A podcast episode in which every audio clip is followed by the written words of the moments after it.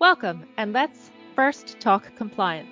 I'm Catherine Short, Partnership Marketing Manager at First Healthcare Compliance. Thanks for tuning in. This show is brought to you by First Healthcare Compliance as part of our commitment to provide high quality, complementary educational resources.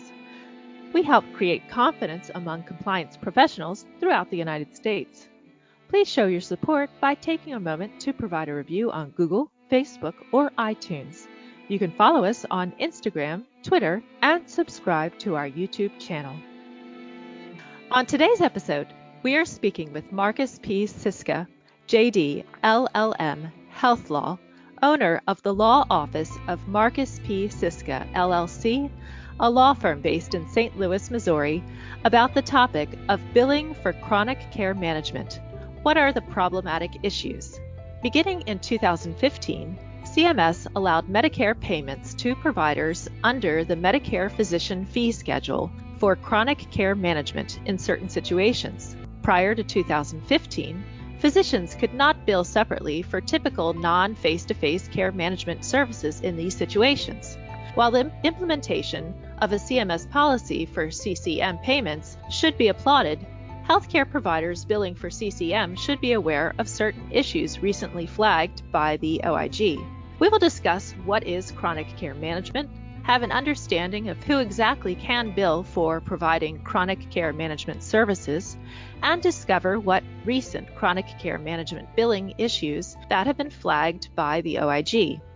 So, Marcus, thank you so much for joining me today on First Talk Compliance. Catherine, thank you. It's a pleasure to, to be here. Well, thank you. It is a pleasure. So let's get started. First, can you explain to me about what is the history of Medicare in allowing providers to bill for chronic care management services? Certainly. That's a great question. So we have to go back about five years, uh, which isn't a long time, but as you said, beginning in 2015, uh, that's when CMS started allowing Medicare payments to providers under the physician fee schedule for chronic care management uh, and in just in certain situations. So although doctors have been providing services to patients for chronic care forever, CMS is a little bit behind uh, with respect to the technology uh, that is evolving uh, and in getting reimbursed reimbursing for chronic care management services. So before 2015, uh, physicians couldn't bill separately for typical non face to face care management services. And that is the key phrase right there. It's non face to face. CMS has always been concerned about providers billing for providing services to patients, particularly physicians, when they don't see the patient face to face. But as our technology is catching up in the healthcare industry, more and more physicians, more and more providers, more and more payers are willing to reimburse physicians for non face to face care management services uh, if if certain billing requirements are met. Okay, and what are the applicable provider settings? Well, since we're talking about primarily physicians here, we're we're speaking basically about physicians' offices and also outpatient departments. So when I say outpatient departments, I mean off-campus provider-based departments. Throughout the conversation, if you hear the term outpatient facilities, what I mean is uh, these are on-campus and on off-campus provider-based hospital outpatient departments. Uh, to give you an example, those can include clinics and uh, emergency rooms. So the setting in which the service is provided determines how the payment is calculated. So it's a, a the reimbursement is pushed by where the service is provided. How is the payment under the physician fee schedule calculated? Historically, the physician fee schedule is comprised of three parts.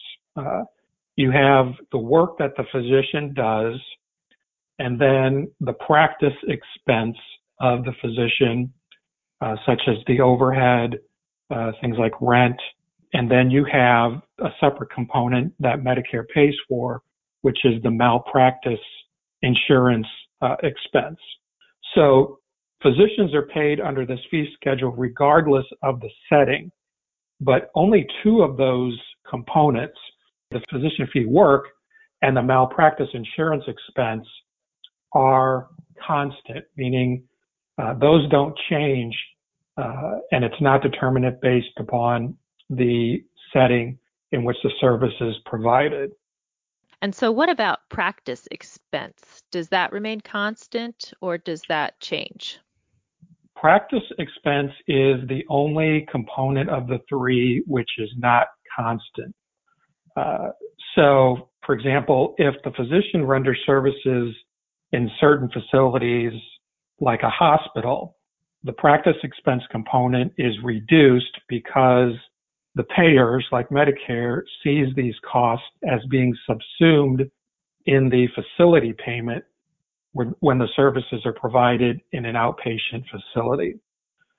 So when a physician provides a service to a patient in an outpatient facility, there are generally two claims that are produced. One is submitted by the doctor under the physician fee schedule. And then one is submitted actually by the facility itself under what is called the outpatient prospective payment system or the OPPS. Can you explain a little bit more what the OPPS is? Yes, this is similar to the Medicare physician fee schedule. This is a fee schedule that is generated by Medicare and it actually pays the facility, not where the where the service is performed, not just uh, the physician. Unlike the physician under the physician fee schedule, the facility itself is paid under this outpatient prospective payment system schedule. If you're just tuning in, you're listening to First Talk Compliance brought to you by First Healthcare Compliance as part of our commitment to provide high quality, complementary educational resources. We help create confidence among compliance professionals throughout the United States. And my guest today is Marcus P. Siska, JD LLM Health Law, owner of the Law Office of Marcus P. Siska LLC, a law firm based in St. Louis, Missouri, about the topic of billing for chronic care management. What are the problematic issues? Can CCM services overlap with home health care and hospice supervision? Yes, they can. Um, I'd like to go back and just, I, I, just want to talk a little bit what is chronic care management because some people may, may, not be familiar with it.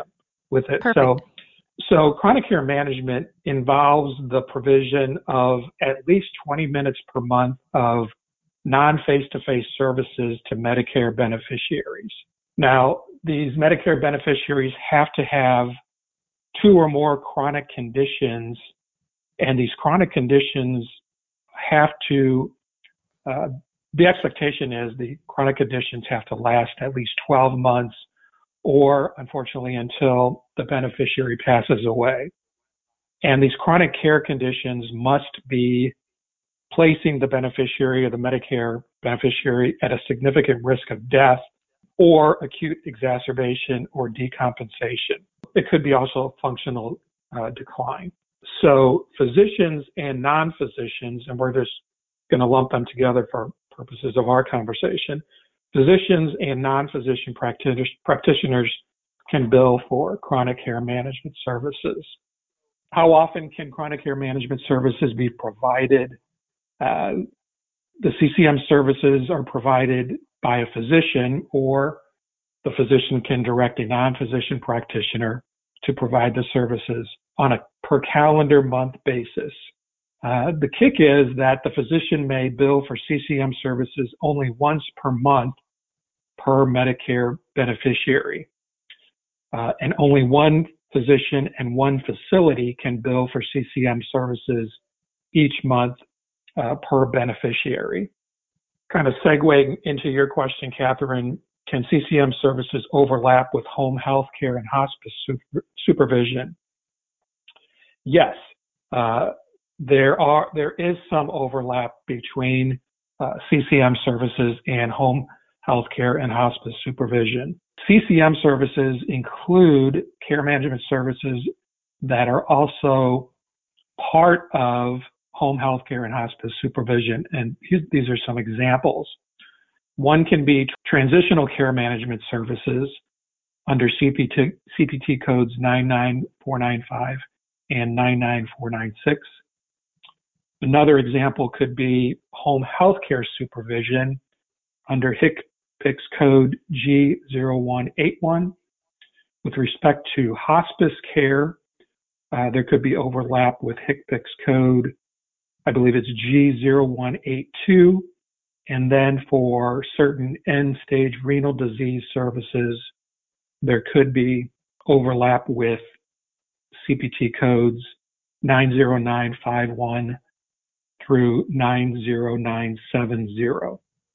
So these codes include overlapping care management services, and the physician can't bill for CCM services during the same month for which he or she bills for these other services. So you got to be careful in billing uh, that you make sure that you're not billing for those overlapping services. So, Marcus, could you tell me what are some problematic billing issues that you might have seen? Good question, Catherine. So, this is a fantastic program for physicians who want to provide services to their chronic care patients, but can't, for some reason, see them on a face to face basis, whether they're transportation issues or other other issues. So even though the physician can bill on a non face to face basis, we are seeing some issues. Uh, some of my clients have uh, come across uh, these issues, and I've read about some of these other issues uh, through OIG reports and other case studies. Uh, one of the issues I saw is that the, the doctor or the facility bills for the services more than once for the same beneficiaries for the same service period. Now, what I have seen in some cases of this occurring, the same CCM services were billed by a single doctor or a facility. Uh, however, in other cases, uh, the same CCM services were billed by more than one doctor or facility. So that's just kind of one example that I have seen and, and, and the OIG has kind of flagged as a problematic area in CCM billing. Uh, me think. One of the other areas I have seen is the same physician billing for both CCM services and those overlapping care management services for the same beneficiary. So if you go back and listen to what those overlapping care management services are that we went through, uh, that is another area that uh, I have not seen that with my clients, but the OIG has flagged that as a potential problematic billing area. And so if you're eventually audited, you may face an overpayment issue with, with the OIG uh, or one of the MACs with respect to uh, that type of billing arrangement. Another one I've seen is that CCM services were billed by an outpatient facility, but a claim was not submitted by a physician. So that kind that sounds kind of strange, but we have seen that uh, that the outpatient facility bills, but the physician doesn't bill.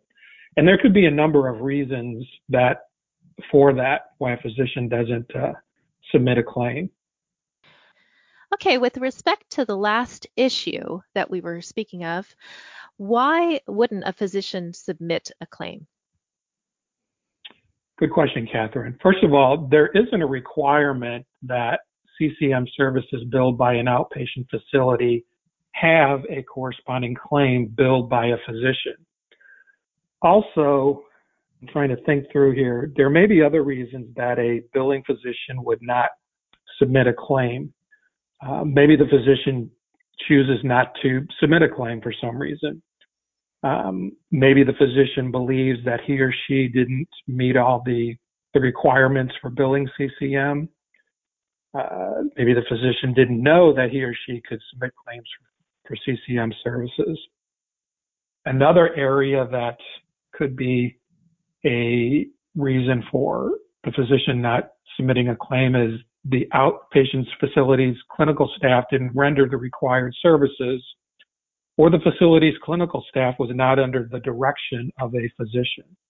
So those are just kind of the reasons why we may not see a physician uh, billing a claim. But again, there's no requirement that the physician actually submit a claim. How about telehealth? How does chronic care management fit in with remote patient monitoring? Very good question, Catherine. Uh, so we're moving from 2015 up to 2020. Uh, so you have a physician who wants to provide chronic care management services to their patients who are off campus. They're not face to face encounters. So, how does a physician go about monitoring the pa- patient's vital signs? It could be glucose monitoring, uh, it could just be just getting their vital signs on a daily basis, their heart rate.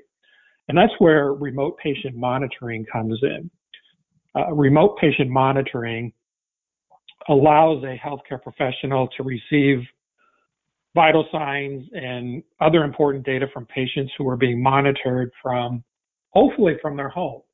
So this is kind of the transition away from the facility setting, whether it be the hospital, the nursing home, the long-term care facility, the skilled nursing facility, into the patient's home. And that's why we're seeing an expansion of home health right now.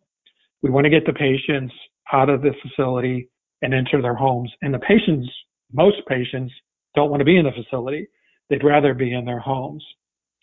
So, what remote patient monitoring does, it helps doctors reduce the amount of hospital readmissions and also it maintains stability for these patients who suffer from a chronic illness. Uh, you can the doctor can maintain a constant communication between the between the he or she and the patient. How remote patient monitoring works is there are certain functions that it does and it also accomplishes. One is the collection of data. So once a user activates the patient monitor, the information is collected, it's stored on internal systems, and then it's formatted for transmission to the patient's physician. That's one part, that's collection. Then you have transmission. The data is collected, transmitted to the healthcare facility. And how does it get there? Well, it can go through the internet, could go through their phone, could be a text message or any other form of communication. So once it's collected and transmitted, it's then evaluated. So there's an what we'll say there's an internal algorithmic software that healthcare professionals will look at and examine. And what they do is they indicate any areas of concern. Uh, so information regarding these concerns can then be sent back to the patient or the patient's uh, healthcare team. The other part is notification in the event that the doctor finds a discontinuity in the data that requires immediate attention, alerts will be sent to the designated emergency responders. And then the last one is obviously the action. The, the emergency medical team can provide immediate assistance to the patient and can even explain what happened and ways to prevent another similar incident in the future. Marcus, could you give me examples of different types of remote patient monitoring? I mean, are we talking about patients actually just FaceTiming with the doctor, or are they implants that automatically send information to the doctor or facility, or what, what type of remote patient monitoring are we talking about in these type of situations? Catherine, great question. Let me give you kind of an example. So if you're a Medicare patient and you are homebound uh, you could be by yourself or you could have a caregiver. And let's say you have diabetes. So you want to obviously monitor your glucose readings and the physician, your, your doctor wants to know what those readings are as well.